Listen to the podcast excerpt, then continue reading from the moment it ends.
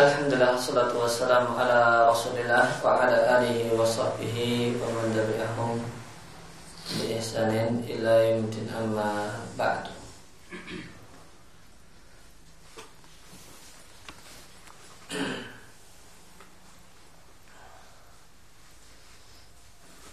Sebelum kita lanjutkan pada kaidah yang ketiga berkaitan dengan kaidah yang kedua, ada perbaikan keterangan yang pernah saya sampaikan tentang cakupan wasail.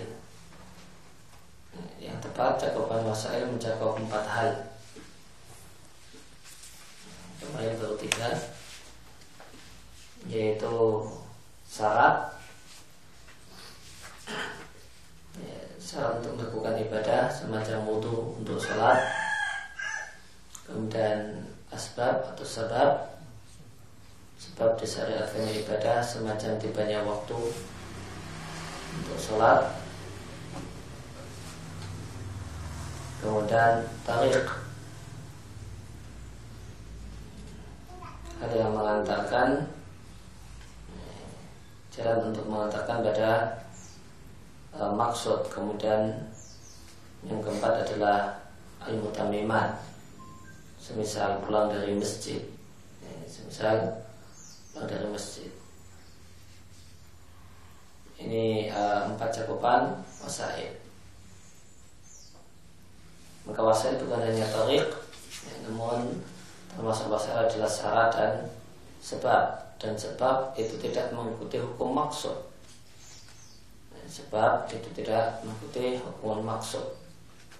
Maka yang tepat, al-wasail laha ahkamul maqasid ghaliban. Karena itu hukumnya sama dengan hukum maksud, ghaliban demikian kebanyakannya. Karena sebab itu jelas tidak termasuk dalam kaidah ini.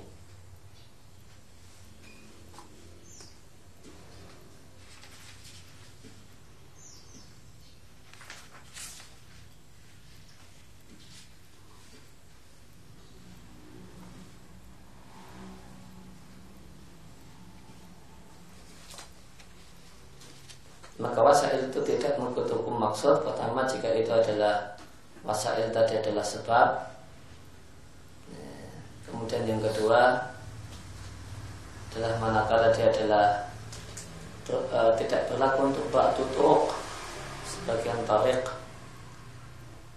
Jika di permasalahan tersebut terdapat beberapa opsi,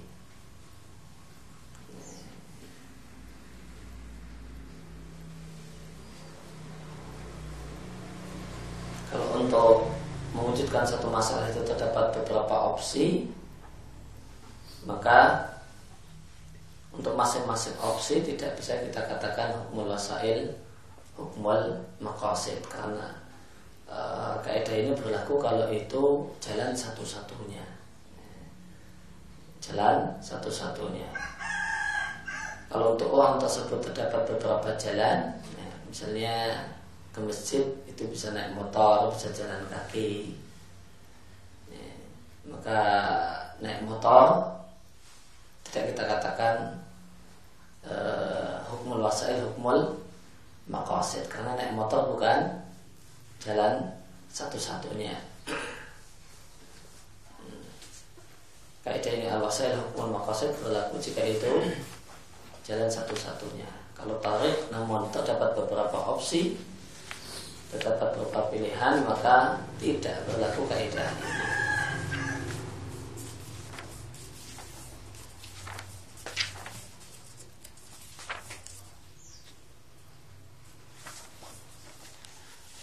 Kemudian eh, kita masuk pada kaidah yang ketiga, al-masyaqqatu tajlibut taisir. Kesulitan itu mendatangkan kemudahan. Al-Qaidatu Tsalitsatu Al-Masyaqqatu Tajlibu Taisira. Hada aslun azimun jami'u rukhsi syari'ati wa takhfifatiha mutafari'atun anhu. Qala Allah Ta'ala yuridullahu bikumul yusra wa la yuridu bikumul usra. Wa qala la yukallifullahu nafsan illa wus'aha. Wa qala la yukallifullahu nafsan illa ma ataha. Wa qala wa ma ja'ala 'alaikum fid-dini min haraj. wa qala fataqullaha mastata'tum. Fa hadhil ayatu ayatu wa ghairuha dalilun ala hadzal aslil kafiri. Fa awalan jami'u syari'ati hanifiyatun samhatun. Hanifiyatun fit tauhidi bi anna mabnaha ala ibadatillahi wahdahu la syarika lahu. Samhatun fil ahkami wal a'mali. Wa shalawatul mafrudatu khamsun fil yaumi wal lailati la tastagriku min waqtil abdi illa juz'an yasiran. Wa zakatu la tajibu illa fil amwalil matmulati idza bata mutamau mutamau walati mutam mutamau walati idza balagat nisaban. Wa hiya juz'un yasirun jiddan fil ami maratan. Wa kadzalika siyamu Ramadana syahrun wahidun min jami'il ami wal hajju la yajbu illa bil amri maratan wahidan alal mustati'i. Wa baqiyatul wajibati awaridu bihasabi asbabiha. Wa quluha fi ghayatil yusri wa suhulati. Nah, hadza aslan azimun, ini adalah satu kaidah penting. Semua rukhsah atau keringanan syariat wa takhfifat dan keringanannya mutafari'atun anhu, adalah turunan derivat dari kaidah ini.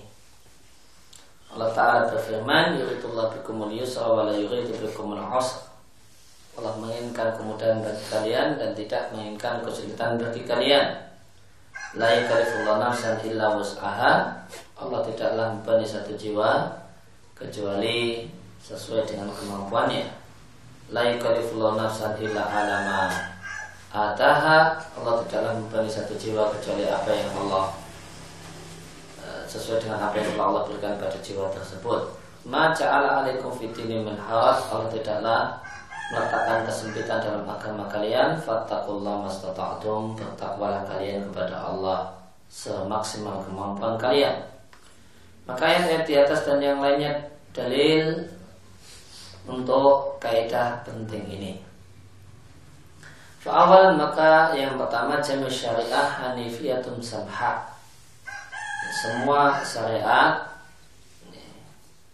dan jika disebut kata-kata syariat maka mencakup akidah dan dan ahkam.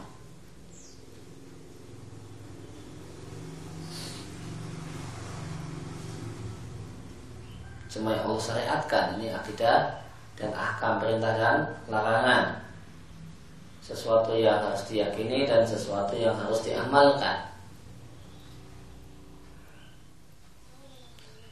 Hanifiyatun samha adalah hanif dan samha. Ini mengutip sebuah hadis yang diriwayatkan oleh Imam Ahmad. Di sini ada Hasan al-Albani. Bu'ithu bil hanifiyati samha. Aku diutus dengan membawa syariat yang dia memiliki sifat hanifiyah dan samha.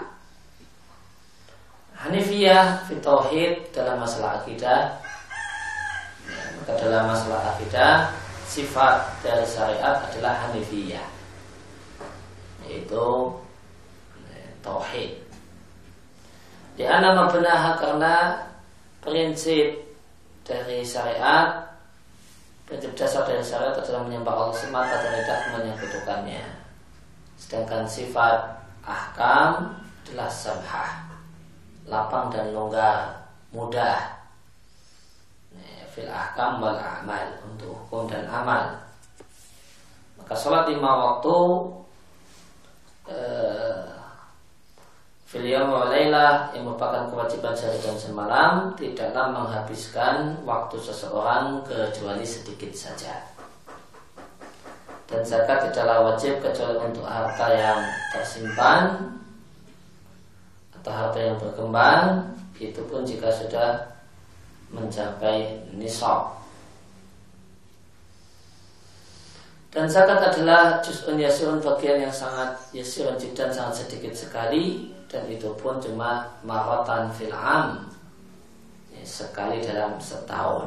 Demikian juga puasa Ramadan, itu cuma syahrun wahid, satu bulan saja dari sepanjang tahun dua belas bulan. Dan haji tidaklah wajib kecuali fil umri mawadah sekali dalam seumur hidup, itu pun bagi yang mampu. Babaqiyatul wajibat qawaid. Sedangkan kewajiban-kewajiban yang lain itu kondisional, bukan kewajiban yang paten, bukan kewajiban yang bersifat permanen. Biasa biasbab biha, wajib kalau sebabnya ada, sesuai dengan sebabnya. Kalau ada sebabnya maka wajib, jika tidak ada sebabnya maka tidak wajib. Maka perkataan beliau baqiyatul wajibat qawaid bihasabi asbab e, mengisyaratkan tentang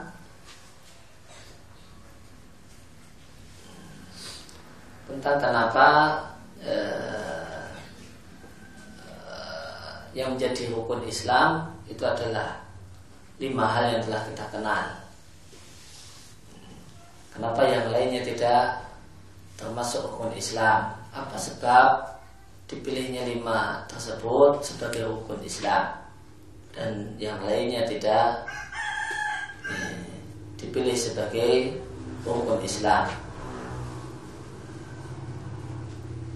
Maka eh, jawabannya adalah baqiyatul wajibat qawaid, karena kewajiban selain kewajiban lima rukun Islam itu kewajiban kondisional, sedangkan kewajiban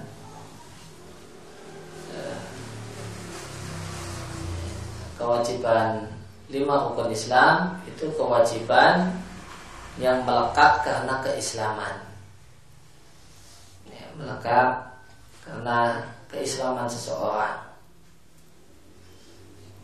Jika dia adalah seorang muslim, maka lima hal tersebut melekat pada dirinya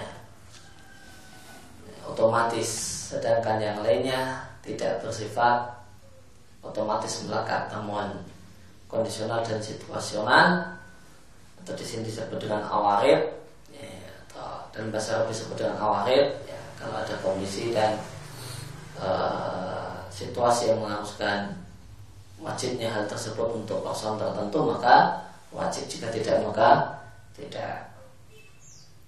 Ini pendapat yang paling kuat di antara berbagai pendapat ulama tentang apa yang mem- membedakan antara lima rukun Islam dengan yang lainnya, sehingga ini jadi rukun Islam dan yang lain tidak. Dan ini pendapat yang dipilih uh, oleh Ibnu Bilqis Al-Hanafi di Syarah Aqidah Thawiyah. Wa kulluha, dan semua kewajiban yang ada fi ghayatil yusri wa suhulah, semuanya dalam puncak kemudahan dan kemudahan. Ya, bimbing.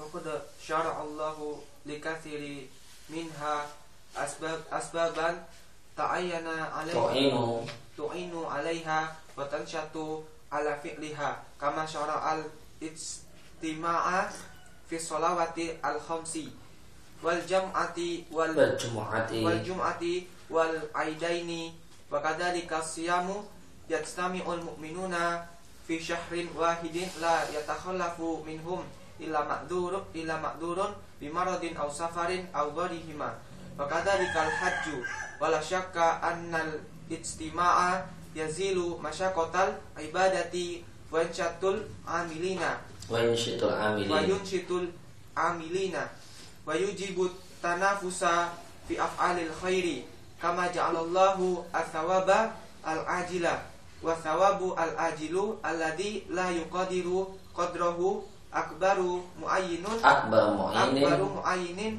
akbar mu'ayyinin akbar mu'ayyinin ala fi'lil khair khairiyati khairati ala fi'lil khairati wa ala tarkil manhiyati wa kadzalika ja'alallahu az-zawajira ad-dunyawiyat ad-dunyawiyata ad-dunyawiyata wal ukhrawiyata ma'inatan ma'inatan ala taqwa wa ala tarkil muharramati qala ta'ala dzalika yukhawifullahu bihi ibadahu ya ibadi fattaqun thumma innahu ma hadhihi ma'ahadihi suhulati fi jami'i ahkami syari'ati idha urida lil abdi ba'dul ida arada lil abdi ida arada lil abdi ba'dul a'dari allati tu'jizu tu'jizu au tashaqqu alaihi masyakotan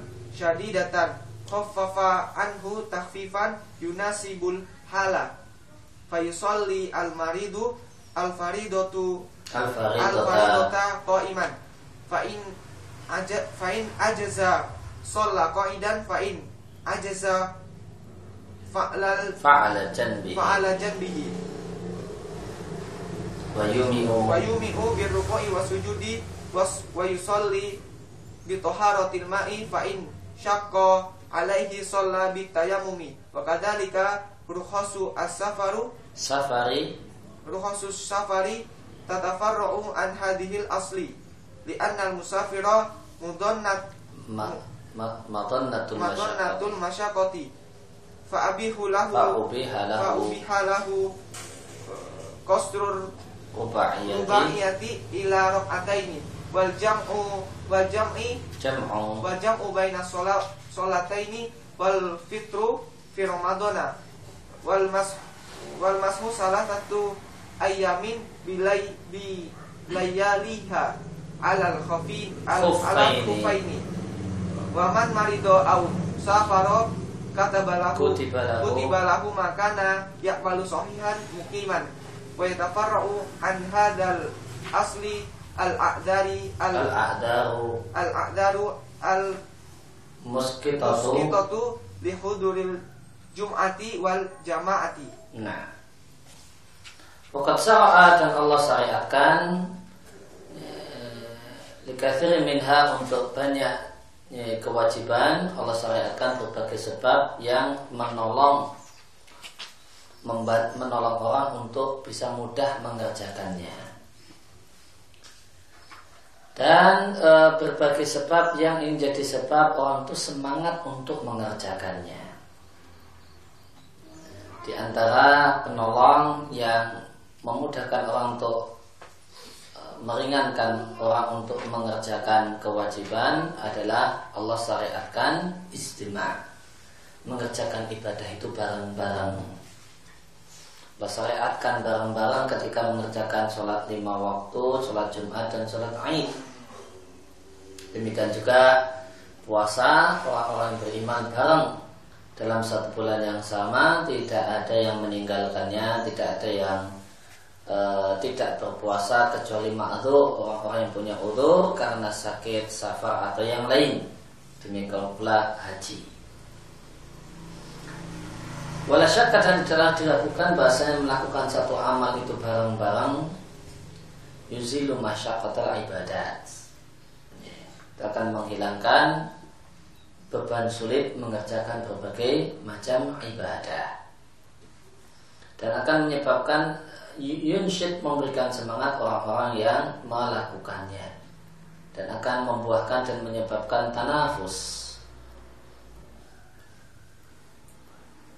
Ya, tanafus fis af'alil khair, ya, akan menyebabkan adanya perlombaan, persaingan dalam melakukan amal kebajikan. Menyebabkan itu dalam bahasa Arab kadang pakai yusabib atau sabab, dan kadang pakai kata-kata yujib atau mujib. Dua kata ini sebenarnya agak sedikit berbeda. Kalau sebab yang menggunakan kata-kata mujib itu adalah sebab yang bisa dipastikan seratus persen membuahkan musabab, tidak mungkin tidak menghasilkan musabab.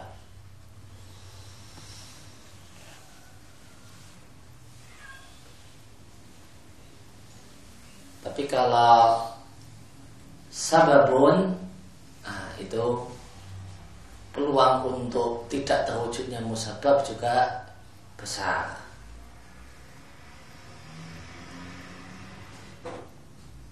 Itu beda mujib dengan sabab. Nah, mujib itu yang mengharuskan, kalau makna uh, agak letak-letaknya yang mewajibkan terwujudnya musabah.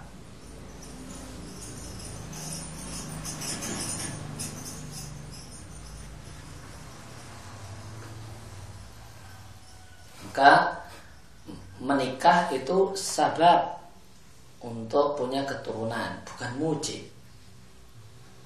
Cuma sabab, bukan mujib. Karena ada orang nikah dan tidak punya keturunan, maka dia statusnya sababun, bukan mujibun.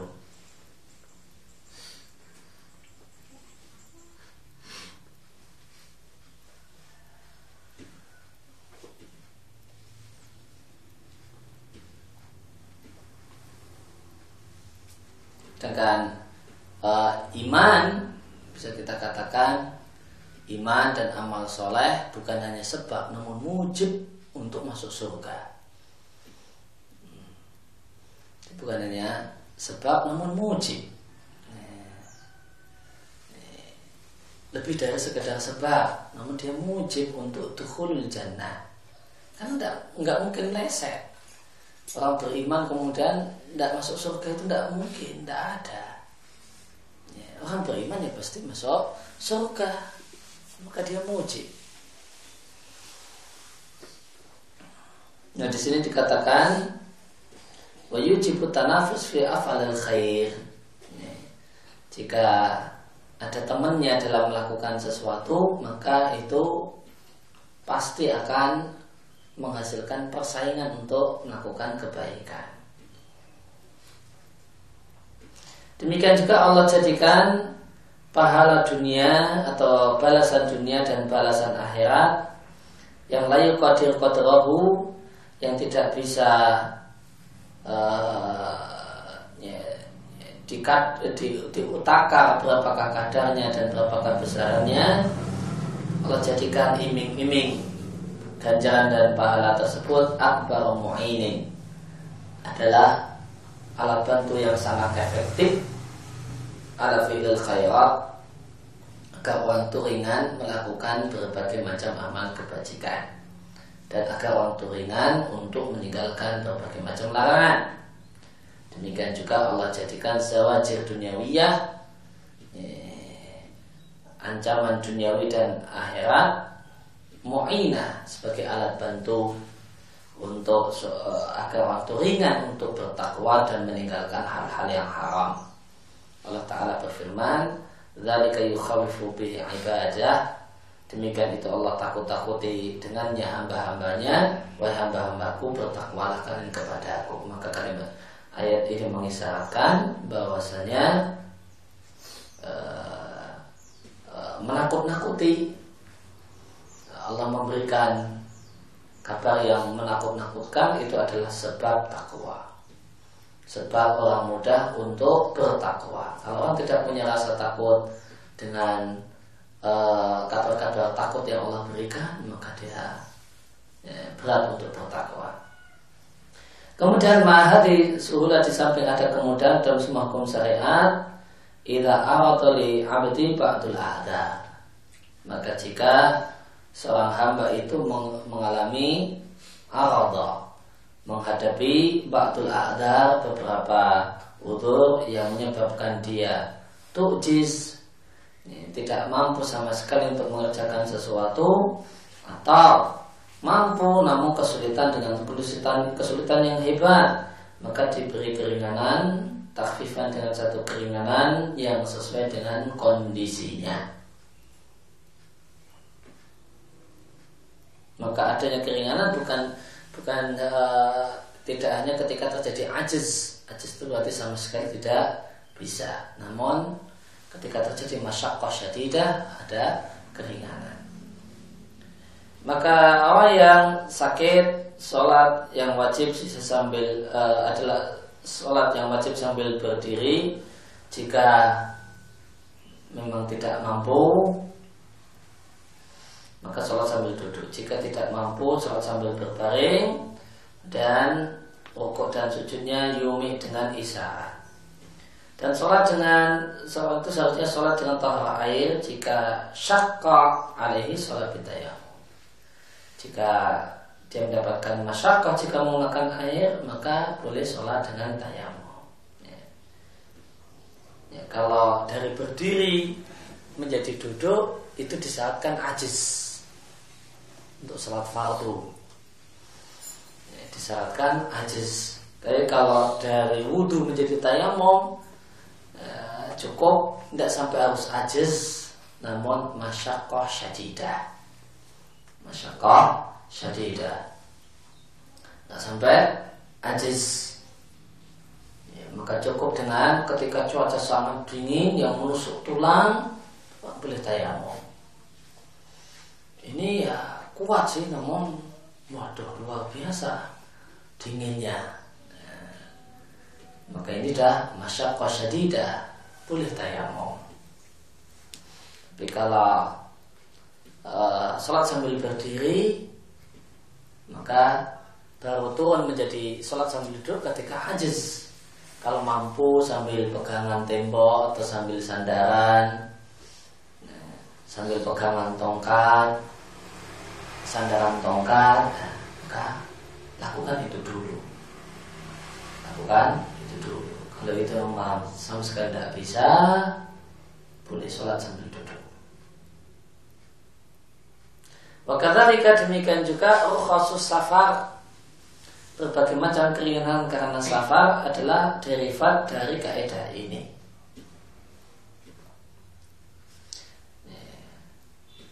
Karena musafir itu madonnatul masyaqqah, punya kemungkinan besar mendapatkan kerepotan. Punya punya punya peluang besar, madonna, punya probabilitas yang tinggi untuk mengalami kerepotan. Maka kalau kita cermati aturan-aturan syariat, maka seringkali madonnatu syai' yakumu maqamahu. Kalau kita perhatikan uh, ketentuan-ketentuan syariat, kan kita sering jumpai madonnatu syai' yakumu maqamahu. Bahasanya peluang, uh, satu kondisi yang berpeluang sangat besar untuk terwujudnya sesuatu, itu sering menggantikan sesuatunya. Contohnya tidur membatalkan wudu. Kata fuqaha, tidur madonnatul hadas. Tidur itu madonnatul hadas, fayakumu maqamal hadas.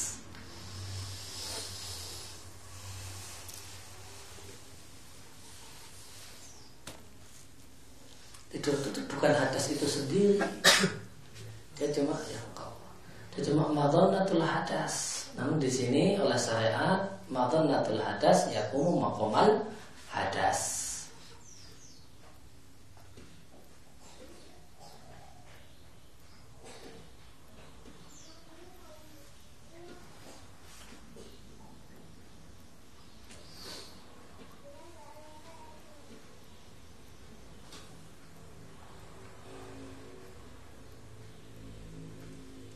Contoh yang lain, beban syariat itu dibebankan kepada orang yang sempurna akalnya, bisa mikir dengan baik. Nah, balik itu madonnatu kamalil akli. Usia balik itu bukan kamalul akli, bukan kamalul akli. Bisa dibalik namun ya masih sangat kekanak-kanakan, masih seenaknya, kayak anak T K, nggak ada bedanya mungkin, mungkin. Namun wajarnya adalah wajarnya umumnya dia madonnatu kamalil akli, fayakumu maqamahu. Maka oleh syariat dijadikan e, sinul buluh itu peng, e, menduduki fungsi asalnya, fungsi uh, kamalul akli, akal yang sempurna. Nah, safa itu bukan masyarakat, tidak mesti masyarakat. Memagana itu masyarakat. Faikum makom maha. Karena tadi kaedahnya ada rukhsah kalau ajiz sama masyaqqah. Nah ini gak masyaqqah kok. Iya, safa bukan masyaqqah, tidak mesti masyaqqah, namun dia maqanatul masyaqqah, kemudian yaqumu maqamal masyaqqah.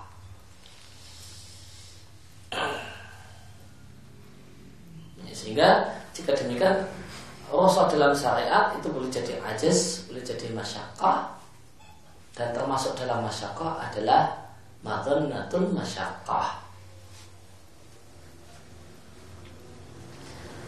Ya, fa biha lahu qasru ba'iyah, maka dibolehkan bagi musafir untuk mengqasar yang empat salat yang empat rakaat menjadi dua rakaat. Ini satu, kemudian yang kedua dibolehkan menjamak dua salat yang bisa dijamak dua, kemudian yang ketiga adalah boleh e, berbuka ketika tidak puasa ketika Ramadan. Yang keempat adalah e, masalah mau sakhuf, itu lebih longgar daripada mukim karena bisa tiga hari tiga malam. Di sini disebutkan empat empat rukhsah karena safar.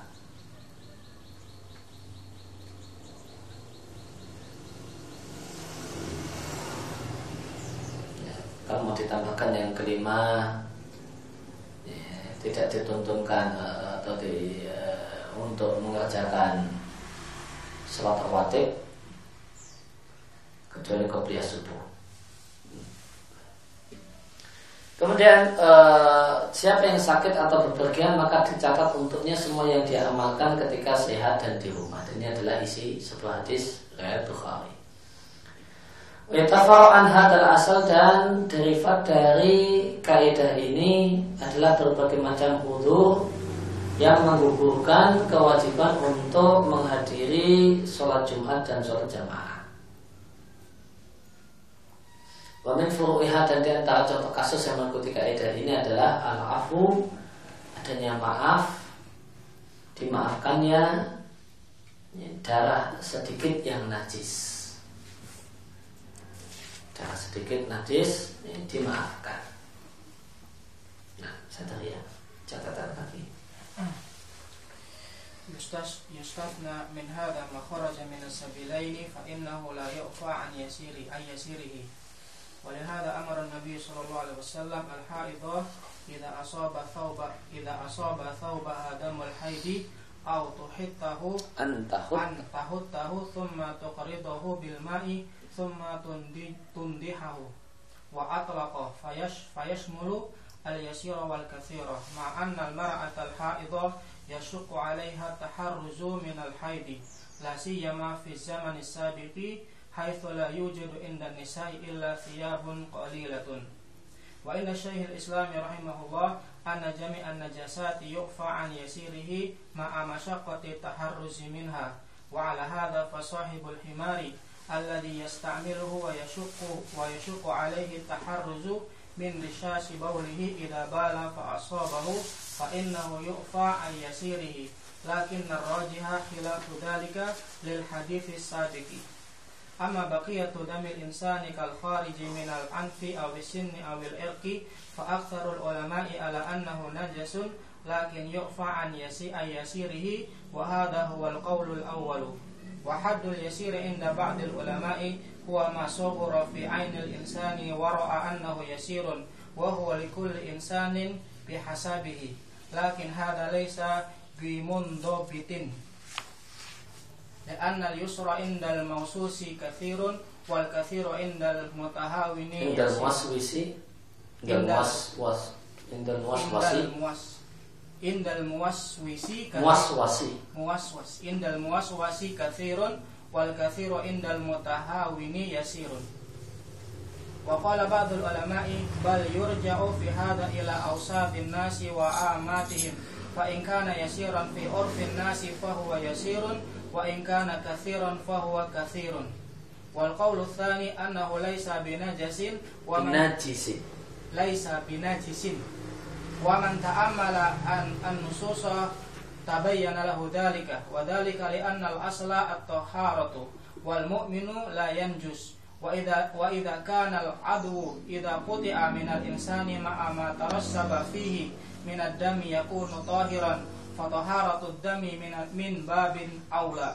Thumma inna ad-dima'a tusibu an-nasa fi harabihim fi harbihim wa fi salamihim wa fi silmihim wa fi silmihim.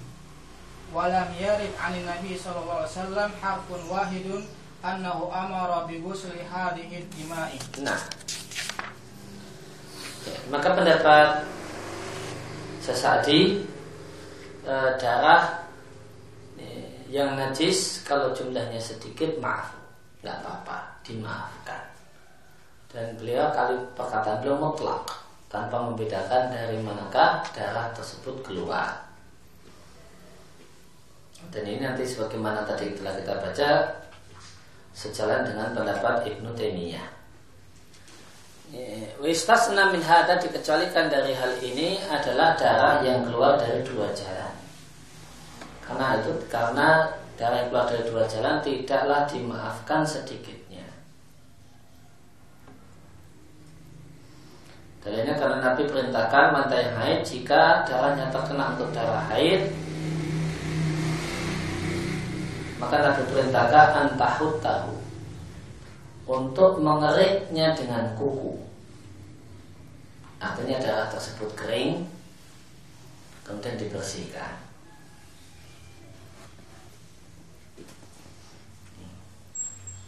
Maka diambil faedah dari hal ini, jika orang itu membersihkan e, sesuatu yang terkena najis, najisnya dibuang dulu, nggak langsung main dikucak, nah, dan dibersihkan.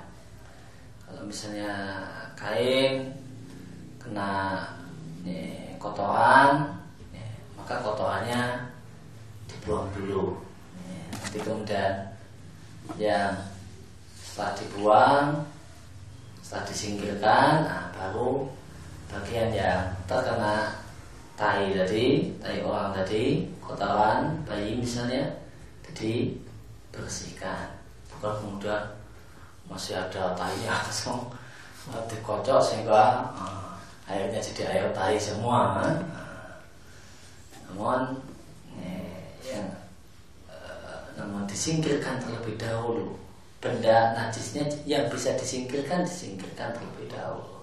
Maka nanti dikatakan ketika air uh, ketika darah haid tersebut menggumpal, dikerik dulu.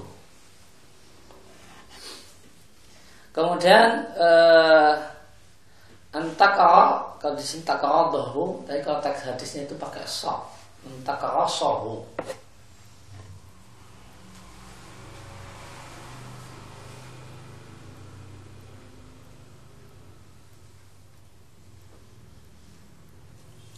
Nah, al-qarsu itu adalah ad-dalku baina usbu'ain, menggosok-gosok pakai dua jari, dikucek-kucek pakai dua jari.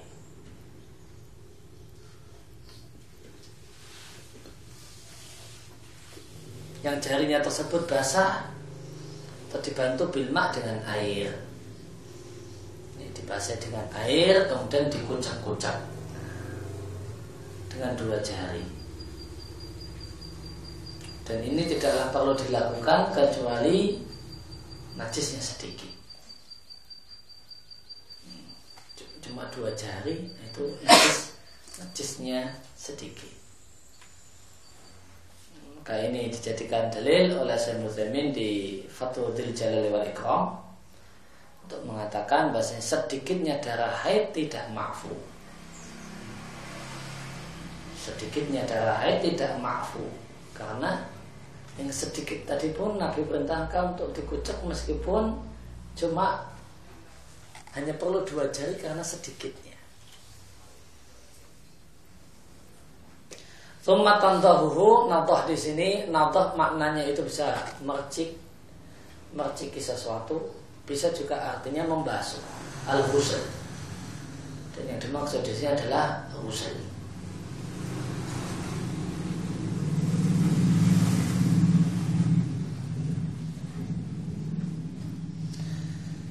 Wa atlaqa, dan e, di hadis ini Nabi cuma membe- menyampaikan kalimat secara mutlak untuk membersihkan darah haid, sehingga mencakup darah haid jumlahnya sedikit ataupun banyak. Kalau di Fathul Dzil Jalali wal Ikram, Syaikhul Utsaimin mengambil istilahnya dari al-qars untuk mengatakan darah dalam jumlah sedikit, jika itu darah haid maka tidak ma'fu. Kalau di sini beliau mengambil istidlalnya dengan di sini mutlak, ya, diperintahkan untuk membersihkan darah haid secara mutlak sehingga mencakup dari darah haidnya sedikit ataupun banyak, bersihkan. Ini al-istidlal di sini. Kalau di Fathul Jalali wal Ikram istidlalnya pakai al-qars ini. Ma'anal marata, padahal, uh, padahal seorang perempuan yang haid itu sulit baginya untuk menjaga diri darah haid, darah haid terutama di masa silam di mana perempuan tidaklah memiliki kecuali sedikit kain. Ini pendapat pribadi Syekh Utsaimin, beliau mengatakan bahasanya darah yang najis itu ma'fu kecuali darah yang keluar dari dua jalan. Sedangkan Syaikhul Islam Taimiyah pendapat semua najis itu ma'fu kalau jumlahnya sedikit, maka nakala dalam kondisi masyaqati taharus, seperti taharus, sulit untuk menjaga diri darinya. Maka kalau pakai kaidahnya Syekhul Islam ini, seandainya kita anggap tai cecak itu najis, maka dia yasir dan masa kutu taus. Kalau dia nggak ada cecak, nggak apa. Di tempat kita nggak ada rumah kecuali ada cecaknya. Dia nggak ada cecak, nggak ada di rumah itu cecak, nggak ada di rumahnya orang Arab ada cecak, nggak ada. Ada cecak itu di sini.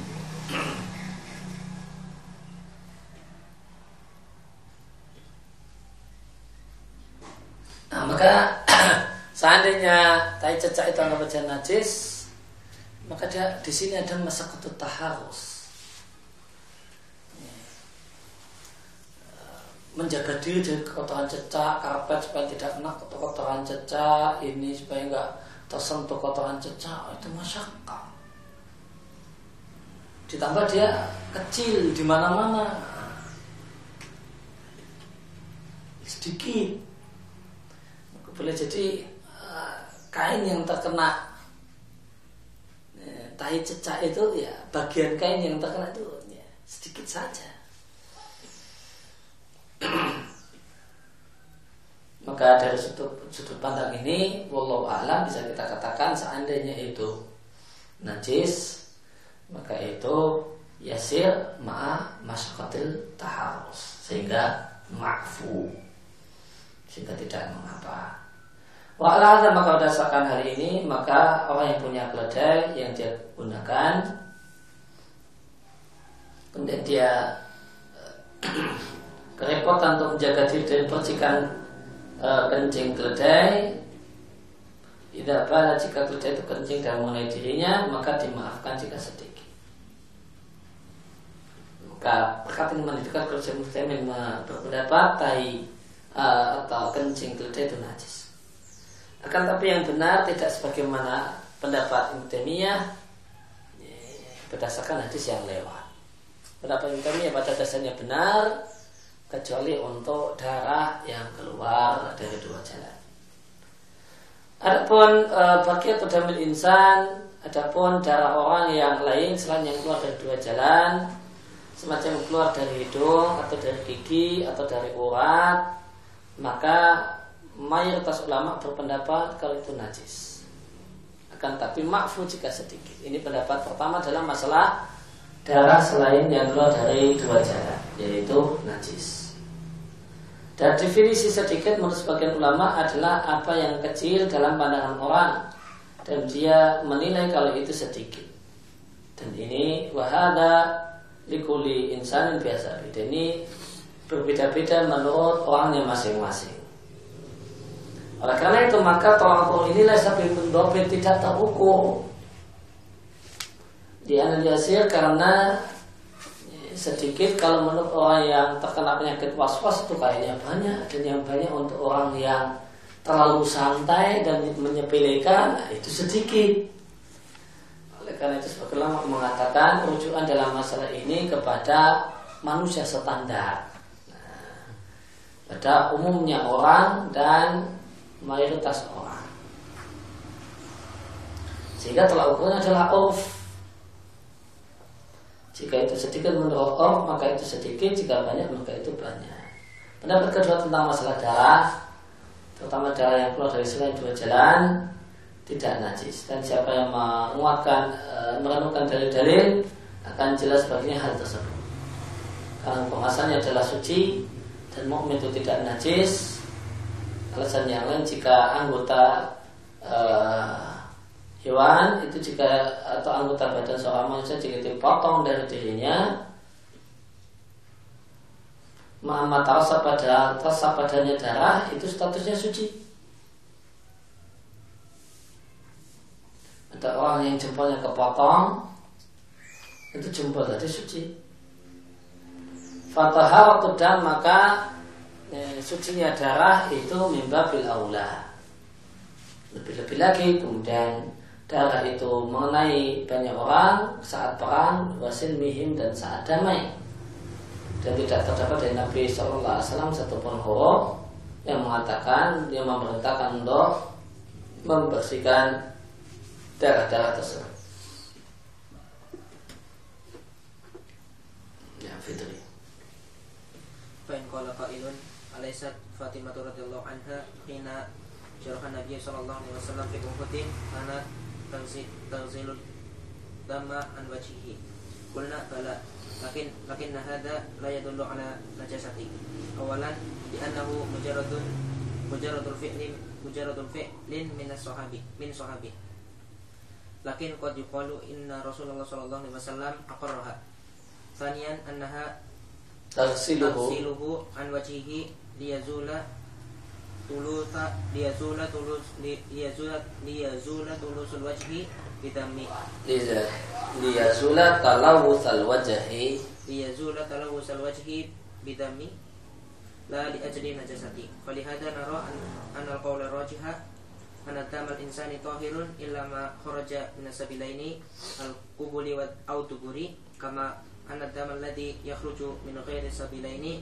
layang layang budul budu'a wala walau kasura walau asabal insan walau asabal insana ri'afu ri'afu katsirun au jarhun bi sujajatin au hadidatin au mismarin au ma asbaha dalika wa kharaja minhu damun katsirun fa inna wudu'ahu baqin la tantaqidu di anal asla adamul naqdi illa bidalilin lakinna lakin law tawaddaa fi hadil hali min ajli ay yu'ida nashatuhu wa quwwatahu ay yu'ida nashatuhu wa quwwatahu fa hada narju alla yakuna bihi ba'sun. Ya.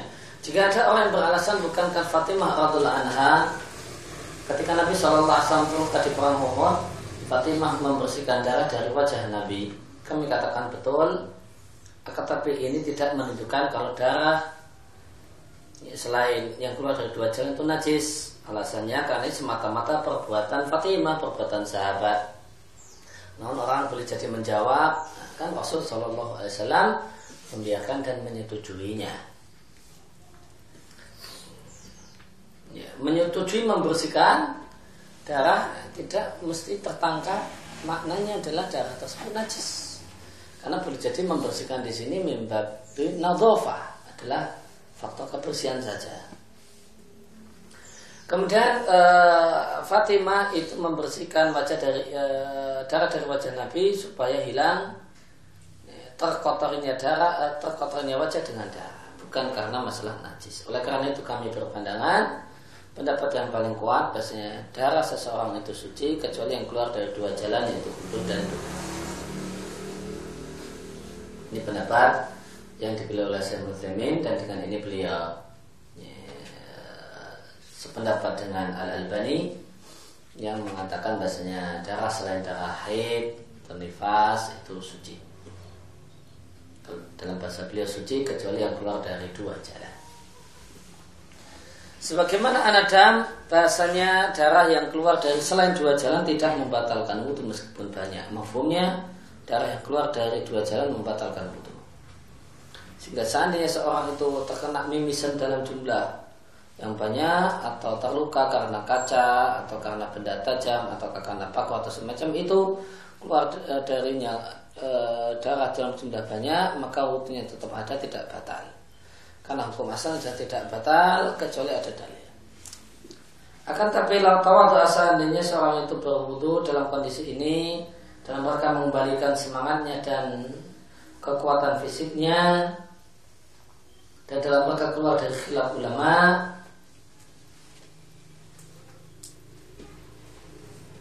fa'adha narju ala yakuna bi ba'sun, maka kami berharap itu tidak mengapa. Nah, Abu Anas, eh? Oke, Mas Abu Hasnah. Fa'in qala qailun wa hal fil hayawani ghairul adami damun tahirun. Fa jawab na'am wa huwa alladhi yabqiya ba'da dhabhi fa qulu damin yabqa ba'da zakati syar'iyyati fa huwa tahirun. Walau kana katsiran hatta walau tabaqal insanu al-lahma wa dhahru atharul humrati fil marqi fa innahu tahirun. Al-istijmaru asy-syar'i bil bil ahjari wa sababiha lakin bi syurutin ma'rufatin fil fiqh. Nah, eh fa in qala qa'an, jika ada orang yang bertanya apakah untuk hewan selain manusia terdapat darah yang suci? Jawabannya ada, yaitu darah yang yang pokok tetap menempel di pada hewan, pada badan hewan setelah disembelih. Maka setiap darah yang nempel di leher atau di urat setelah disembelih dan sembelih yang syar'i, maka dia darah yang suci meskipun jumlahnya banyak. Hatta walau uh, meskipun seorang itu memasak daging, maka daging tersebut merah-merah karena darah dimasak. Kemudian wadhara, dan nampaklah pengaruh merah tadi di kuahnya. Fa innahu tahir, maka itu tetap suci dan memakannya dan termakannya dan tidak mengapa.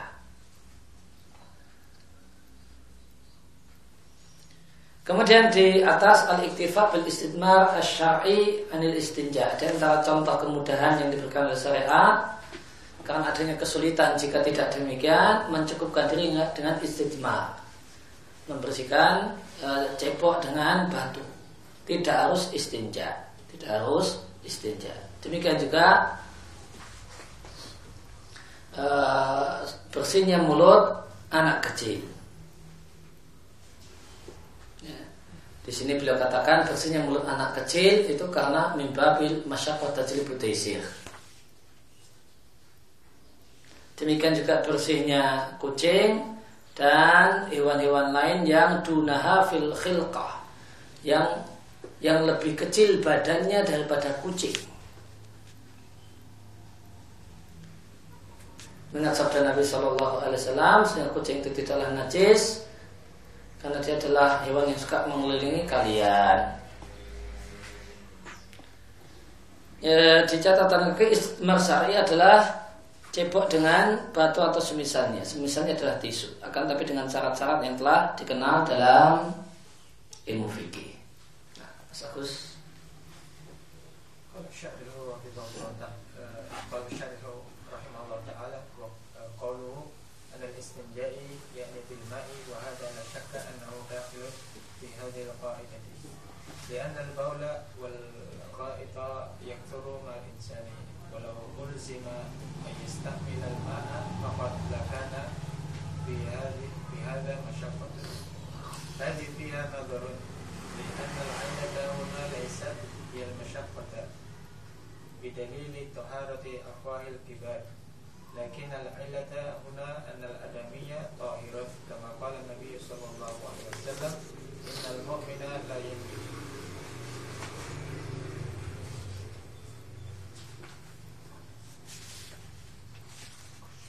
Nah, uh, kemudian anil istinja yang dimaksud dengan istinja adalah cebok dengan air. Wahada dan bolehnya istidmar dan tidak harus istinja untuk cebok tidaklah dilakukan termasuk dalam kaidah ini. Karena kencing dan berak satu hal yang sering dilakukan oleh orang. Seandainya orang itu dipaksa untuk menggunakan hanya menggunakan air, tentu ini satu hal yang sangat merepotkan. Kemudian pendapat penulis tentang Bersi, eh, pendapat eh, Ibnu Sa'di tentang bersihnya mulut anak-anak dengan alat eh, dan dianggap ini masuk dalam kaidah karena masakoh, maka beliau katakan ada fihanallah, ini satu hal yang kurang tepat karena ilah dalam masalah ini bukanlah masakoh bidalil dengan dalil bersihnya mulut orang dewasa. Tetapi ilah di sini adalah karena anak kecil itu suci, karena manusia itu suci, sebagaimana sabda Nabi Sallallahu Alaihi Wasallam, seorang mukmin itu tidak najis, tidak kotor. Dan perkataan Sa'di di atas bisa dimaklumi jika memang keadaan anak kecil itu parah. Karena anaknya banyak, hanya tidak kekontrol. Anak kecil apa-apa dimasukkan ke mulut. Ibunya sibuk nyusui, maka masnya jalan-jalan kemana, ngeplok apa. Boleh jadi maaf-maaf, tahi kemudian juga dia dia makan tanpa sepengetahuan ibunya, habis itu disun sama bapaknya. Habis itu dicium sama bapaknya. Maka eh, jika kondisinya memang demikian, maka kemudian dimasukkan dalam kaidah al-masaqata jilbutaizir, maka makul. Tapi jika eh, kondisinya kondisi umum di tempat kita, hal ya anak kecil nggak ya nggak separah-parah seperti itu kondisinya. Kemudian tai juga dimakan karena tidak dikontrol oleh orang tuanya, maka ya fihi nadar sebagaimana dikatakan oleh e, pensyarah. Demikian juga berkaitan dengan masalah kucing dan binatang yang lebih kecil daripada kucing, maka dia tidak najis. Dan uniknya di sini Sa'di menjadikan ilahnya adalah besar kecilnya hewan. Kalau kucing dan hewan yang lebih kecil dari kucing, ya, maka dia ketika nempel ke mana, ke tembok, uh, nyium baju orang dan seterusnya tidak najis. Kemudian beliau bawakan, uh, bawakan hadis, yang kucing itu tidak najis karena dia adalah binatang yang suka dekat-dekat dengan dirimu. Kemudian di catatannya Syekh Utsaimin mengatakan di sini Syekh Ibnu Sa'di mengkaitkan hukum masalah ini dengan ukuran badan. Faqal, maka beliau mengatakan kucing dan binatang yang lebih kecil ukurannya dari kucing. Padahal Nabi Shallallahu Alaihi Wasallam mengkaitkan hukum dengan masalah kesulitan untuk menjaga diri darinya.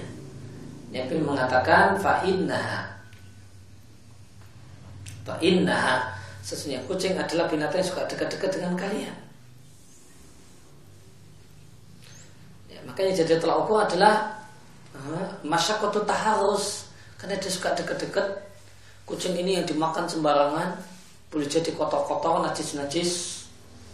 Setelah itu dia mudah dekat-dekat dengan orang, menjilati kaki orang, ngendus-ngendus dengan mulutnya ke banyak. Ini boleh jadi tembok, pintu, dan seterusnya. Maka satu hal yang sangat masyaqqah seandainya ada kewajiban untuk membersihkan diri dari endusan kucing.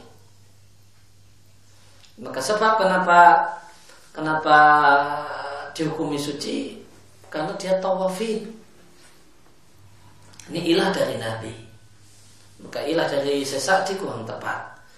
Binan ala dzalika, maka berdasarkan hal tersebut maka e, kita katakan sucinya sisa air minum, himal, keledai, wal baril dan bakhol, perkawinan kuda dan keledai.